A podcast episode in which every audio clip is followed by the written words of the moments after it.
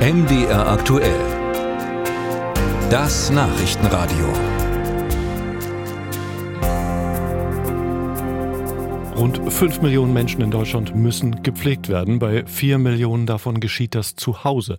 Oft kümmern sich da natürlich die Angehörigen, aber ein paar Monate oder Jahre zu Hause Mutter oder Vater pflegen, das heißt dann auch kein Gehalt oder weniger, wesentlich weniger, später dann auch mal wesentlich weniger Rentenansprüche. Und geht's nach der Union, dann sollen pflegende Angehörige deshalb einen Lohnersatz bekommen, ähnlich dem Elterngeld. Ist das ein sinnvoller Vorschlag oder nicht? Sophia Spiropoulos hat Reaktionen gesammelt. Lohnersatz für pflegende Angehörige. Eine Idee, die es schon länger gibt, unter anderem beim Sozialverband VDK. Zeit zu handeln, findet die Vorsitzende Verena Bentele. Interessant ist, dass die CDU ja lange selber den Gesundheitsminister gestellt hat und das nie umgesetzt hat, aber sei es drum, wenn jetzt solche Vorschläge kommen, finde ich, sollte die Ampelregierung das ernst nehmen und die Vorschläge verfolgen. Immerhin hat sie sich das auch schon selbst vorgenommen. Im Koalitionsvertrag steht, dass es Lohnersatz für Menschen geben soll, die sich eine Auszeit nehmen, um sich um Angehörige zu kümmern. Kein Wunder also, dass die Bevollmächtigte der Bundesregierung für Pflege, Claudia Moll von der SPD, den Vorschlag gut heißt.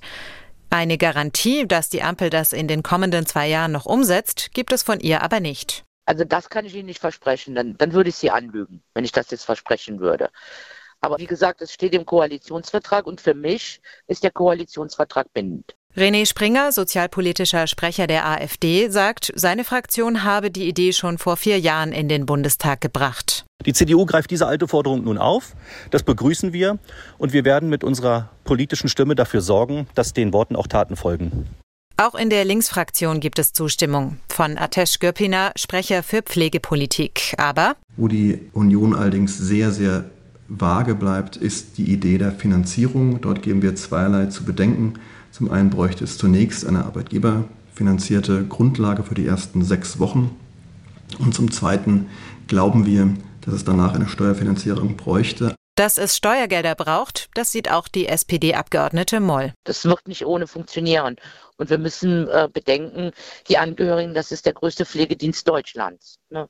Wenn uns das noch zusammenbricht, äh, dann aber gute Nacht. Aus Sicht der AfD könnte das Geld im Haushalt unter anderem bei Zahlungen an die EU, Waffenlieferungen in Kriegsgebiete oder der Bewältigung der Migration gespart werden, so der sozialpolitische Sprecher. Die VDK-Vorsitzende schlägt vor, große Vermögen oder Erbschaften höher zu besteuern. Scheitern dürfe das Vorhaben an der Finanzierungsfrage jedenfalls nicht. Denn die Alternative sei, dass Menschen ins Pflegeheim kämen und sich die Beiträge dafür nicht leisten könnten. Und dann müssten auch wieder die Steuerzahler ran.